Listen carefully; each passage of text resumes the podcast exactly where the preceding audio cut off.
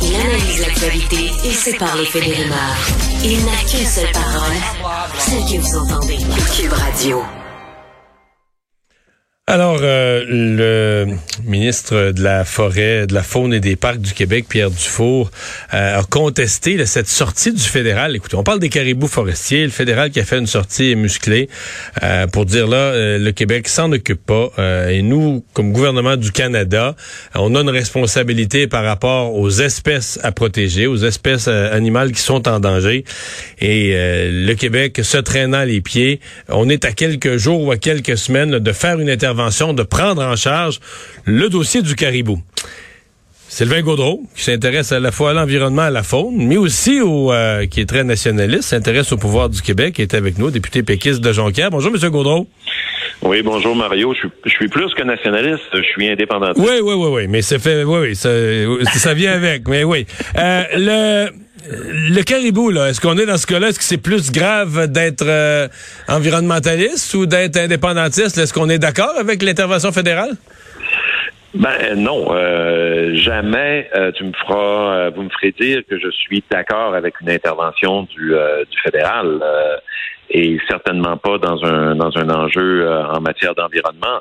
Ceci étant dit, je ne cautionne pas plus l'inaction crasse euh, du gouvernement caquiste euh, depuis quatre ans euh, sur la question du caribou, autant sur la protection de la biodiversité des espèces menacées que de l'industrie forestière elle-même qui ne demande que d'avoir de la, prévisibilité pour se planifier. Alors, tu sais, c'est un, un genre de lose-lose là. Alors, c'est pas mieux d'avoir l'intervention du fédéral, mais c'est pas mieux d'avoir l'inaction du gouvernement de la CAQ depuis quatre ans. Mais l'inaction du gouvernement, le gouvernement dit essayer de faire des petites choses, mais là c'est compliqué. Euh, c'est bon, on comprend que l'espèce, on, on compte plus en milliers ces caribous là. On va dire bientôt on va les compter sur les, les, les doigts des deux mains. Euh, Qu'est-ce qui, c'est quoi le statut du caribou Qu'est-ce qu'il faudrait faire à court terme dans votre esprit là? Ben, je dis pas que c'est une solution qui est qui est simple, euh, par exemple. Ça, je, je reconnais que c'est complexe. Et il y a euh, des situations. Le, caribou en Gaspésie, c'est pas la même chose que chez moi au Saguenay, c'est pas la même chose que sur la côte nord. Donc, il y a différentes euh, situations qui sont qui doivent être traitées de façon différente. Puis le pire, c'est à Val d'Or, là. Ouais, puis le pire, c'est en plus, bon, c'est ça. Il y a, y a, ça, c'est dans la circonscription du ministre. Ouais, avec lui, il y a un caribou puis il y a des emplois comme député. Là, il est pas né avec ça. Ben oui, et puis je veux dire, puis moi, je reconnais là euh, l'importance de l'industrie et des emplois forestiers. Mais c'est pas vrai que c'est en reportant toujours au lendemain qu'on va trouver une solution. C'est ni bon pour les caribous, c'est ni bon pour l'industrie. Alors moi, je, je, je pense qu'il y a des solutions qui existent. Il y a des spécialistes dans le domaine forestier qui connaissent ça plus que moi. Mais euh, l'industrie a besoin d'être autour de la table. L'industrie a besoin de savoir à quoi s'en tenir. Et euh, ainsi, ben, on va on va arriver à une solution. Mais moi, je, je suis renversé de voir que le ministre est en place depuis quatre ans.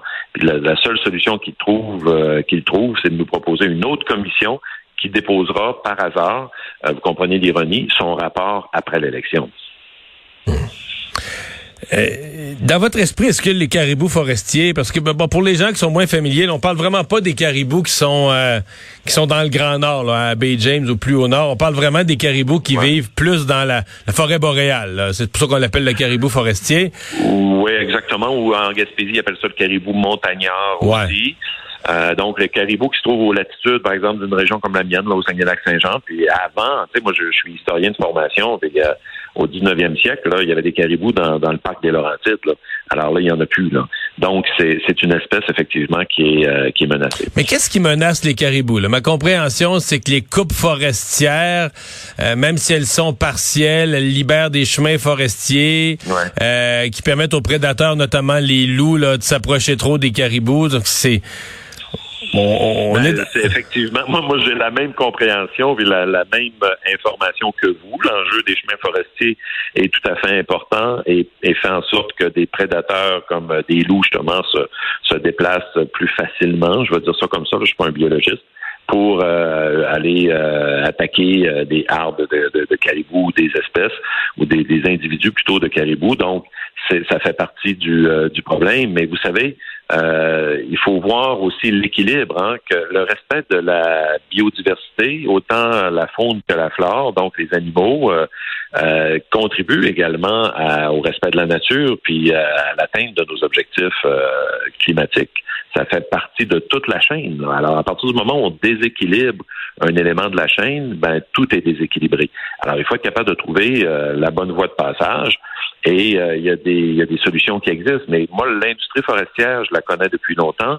C'est une industrie qui est capable de s'adapter, mais c'est une industrie qui, à chaque fois qu'on va dans des congrès ou qu'on rencontre des entrepreneurs forestiers, première chose qu'ils nous disent, c'est on veut de la prévisibilité. Euh, ouais, mais moi, j'ai entendu dire aussi qu'ils étaient écœurés d'entendre parler des caribous, eux, là. Ben, c'est sûr, quand le gouvernement laisse, laisse euh, pousser ou laisse, euh, laisse le dossier sur la table pendant quatre ans, moi, je serais écœuré aussi, là. Hmm. Vous euh, êtes à travailler sur un projet de loi, en fait, qui a même franchi des, des, étapes à l'Assemblée nationale sur la primauté du droit québécois. Ben, c'est un peu relié là, euh, du droit québécois sur le droit canadien en matière d'environnement. Parce que dans la Constitution canadienne, on a toujours dit, ça, l'environnement, c'est l'ultime compétence partagée là, entre les deux gouvernements. Qu'est-ce que votre projet de loi viendrait changer? Ben, c'est le projet de loi 391 que j'ai déposé à deux reprises, une fois sous le régime de M. Couillard et maintenant euh, sous euh, le régime de, de M. Euh, Legault. vous le savez, Mario, c'est très rare qu'un projet de loi d'un député de l'opposition est appelé pour être étudié. Là, on a franchi l'étape de l'adoption du principe. Alors, je suis très fier de ça. le gouvernement a voté en faveur du principe du projet de loi qui vient dire qu'en matière d'environnement, et seulement le Québec aurait compétence. Ça veut dire que le, si mon projet de loi était adopté, le gouvernement du Québec aura un genre de droit de veto en disant que, par exemple, c'est un bel exemple, c'est le port de Québec, qui avait des projets d'agrandissement, mais le port, c'est de compétence fédérale, mais c'est sur le territoire du Québec. Là, il agit un peu comme le Vatican, là, une genre de, de, principauté euh, exclue de tout, là, en plein milieu du territoire québécois. Donc, euh, dans ce cas-là, mais dans d'autres cas, le gouvernement du Québec dirait, bon, ben, par exemple, le port du Québec sera euh, jugé ou sera, sera traité, c'est-à-dire selon la procédure d'évaluation environnementale de la loi sur la qualité de l'environnement du Québec. Alors, ça serait la primauté, euh, une primauté qui serait accordée sur l'évaluation environnementale du Québec plutôt que sur l'évaluation euh, fédérale. Et d'autre part, ça éviterait un chevauchement complètement absurde, comme on a vécu l'été dernier, où le projet GNL Québec a été rejeté en vertu des lois québécoises par le gouvernement du Québec. Et malgré ça, le gouvernement fédéral continuait, a continué pendant plusieurs mois à évaluer de son côté le projet GNL Québec, alors que le ministre Charette s'époumonait à dire non, non, non, il ne se fera pas au Québec. Donc, on voit, on voit bien que ça marche pas, juste en termes d'efficacité. Évidemment, il y a 150 ans, au, euh, au, début de la Confédération, en 1867, les pères de la Confédération n'avaient pas pensé partager la compétence de l'environnement parce que l'enjeu. Ça n'existait pas comme enjeu, c'est ben non, c'était pas, c'était pas, c'était pas comme les, les, les, transports ou euh, la, la, santé ou mais, mais, mais, justement, les fédéralistes disent c'est l'ultime enjeu là qu'on peut pas, où on peut pas s'isoler au Québec, euh, que, ça, que ce soit la pollution de l'air, là, ça, ça passe les frontières, ça n'a pas de frontières. Même chose pour l'eau des grands lacs vers le fleuve. Sur la plupart des enjeux, c'est voilà un enjeu où il n'y a pas de frontières, où les fédéralistes disent ben, ça n'a pas d'allure qu'une province essaie, essaie de mettre des, des clôtures sur ce sujet-là? Ben, c'est pas de mettre des clôtures, c'est d'être capable de, de, de, faire nos propres relations. Euh, par exemple, euh, en matière climatique, le Québec a signé des ententes euh, avec la Californie pour le marché du carbone. Alors, Québec-Californie. Le Québec a adhéré également à l'Alliance contre le pétrole et le gaz qu'on appelle POGA, là, à la, la dernière COP à Glasgow, est devenu un des membres fondateurs avec le Costa Rica et le Danemark. Donc, on est capable de faire des, alliances internationales ou avec même le reste du Canada, mais sur la base de nos propres compétences. Alors que euh, là, présentement, on n'a aucune garantie qu'un gouvernement fédéral, disons qui serait dirigé par Pierre Poilievre, pourrait venir imposer un pipeline sur le territoire du Québec contrairement aux intérêts des Québécois qui veulent protéger, par exemple, leurs milieux humides, la, qualité de leur eau potable, etc. Donc, le, respect du territoire puis de la, qualité des ressources, ben, ça relève du Québec. Pour moi, parce qu'une des compétences clairement données aux provinces, euh, dans la Constitution canadienne, c'est les ressources naturelles. Ça, c'était bien important en 1867. Ben, on s'entend que euh, une compétence en environnement, ça découle des ressources naturelles. Quand on parle, par exemple, des hydrocarbures, quand on parle du gaz, quand on parle des mines, euh, quand on parle de la qualité de l'eau, quand on parle de la forêt, des, des caribous qu'on en parlait tantôt, ben, c'est toutes des extensions, je dirais, des ressources naturelles. Alors, les ressources naturelles étant clairement une compétence des provinces, ben, l'environnement devrait être clairement la compétence d'une province. Alors, le projet de loi que j'ai déposé, puis dont le principe a été adopté, vient dire c'est une loi déclaratoire. On dit, voilà, l'environnement est de compétence des provinces. Alors, mais il y a une chose qui est claire, euh, M. Dubon, c'est que le, juste le fait que l'Assemblée nationale adopte unanimement le principe de ce projet de loi, pour moi, c'est un signal déjà là qui est très, très fort. Avez-vous une lecture aussi euh, positive que votre chef du résultat de l'élection d'Anne-Marie Victorin? euh, oui, oui. Euh, ben, écoutez, euh, je ne vous cacherai pas, moi, j'aurais préféré gagner. Là. J'aurais préféré que le Parti québécois gagne. Quand on se présente dans élection, c'est pour gagner. Euh, mais quand je regarde l'ensemble du portrait, quand je regarde qu'on est le seul parti d'opposition qui n'a pas perdu de, pourcentage d'appui par rapport à 2018, quand je regarde le fait qu'on a quand même fait peur au gouvernement, là, qui, a, envoyé une armada là, depuis les derniers mois, il y avait un, il y a, ça un troisième lien pour enlever la congestion des limousines là, à Longueuil. Euh, je pense qu'on s'en sort, on s'en sort honorablement. Vous allez me dire, ça n'existe pas là, des victoires morales en politique. non, je, ne suis même pas dans ceux qui a dit ça, moi. Ah ouais, ok, bon. Non, j'ai dit que j'allais été sorti honorablement, mais en fait, c'est plus, euh, j'ai pas dit ça moi. J'ai plus dit, euh, mettons, je le prends euh, vous-même à témoin là. Euh, est-ce hmm. que ça signifie que dans Jonquière, moi, moi, j'analyse comme analyste, j'analyse la prochaine élection. Si j'ai Sylvain Gaudreau dans Jonquière, je dis ouais, je pense qu'il y a des bonnes chances de gagner. T'sais, il est connu, il est aimé, il, est solidement implanté.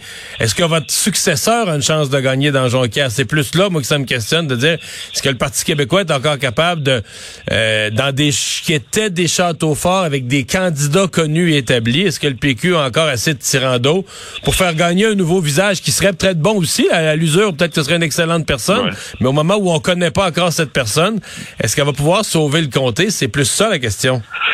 Ben, je pense que oui, parce que euh, il y a beaucoup de gens près, près de moi, mes organisateurs politiques, par exemple, euh, le, le, Parti québécois de Jonquière a des, centaines de membres. Euh, c'est un des comtés qui le plus de membres. En plus, on, a un bon fonds budgétaire, on a un bon des, finances solides.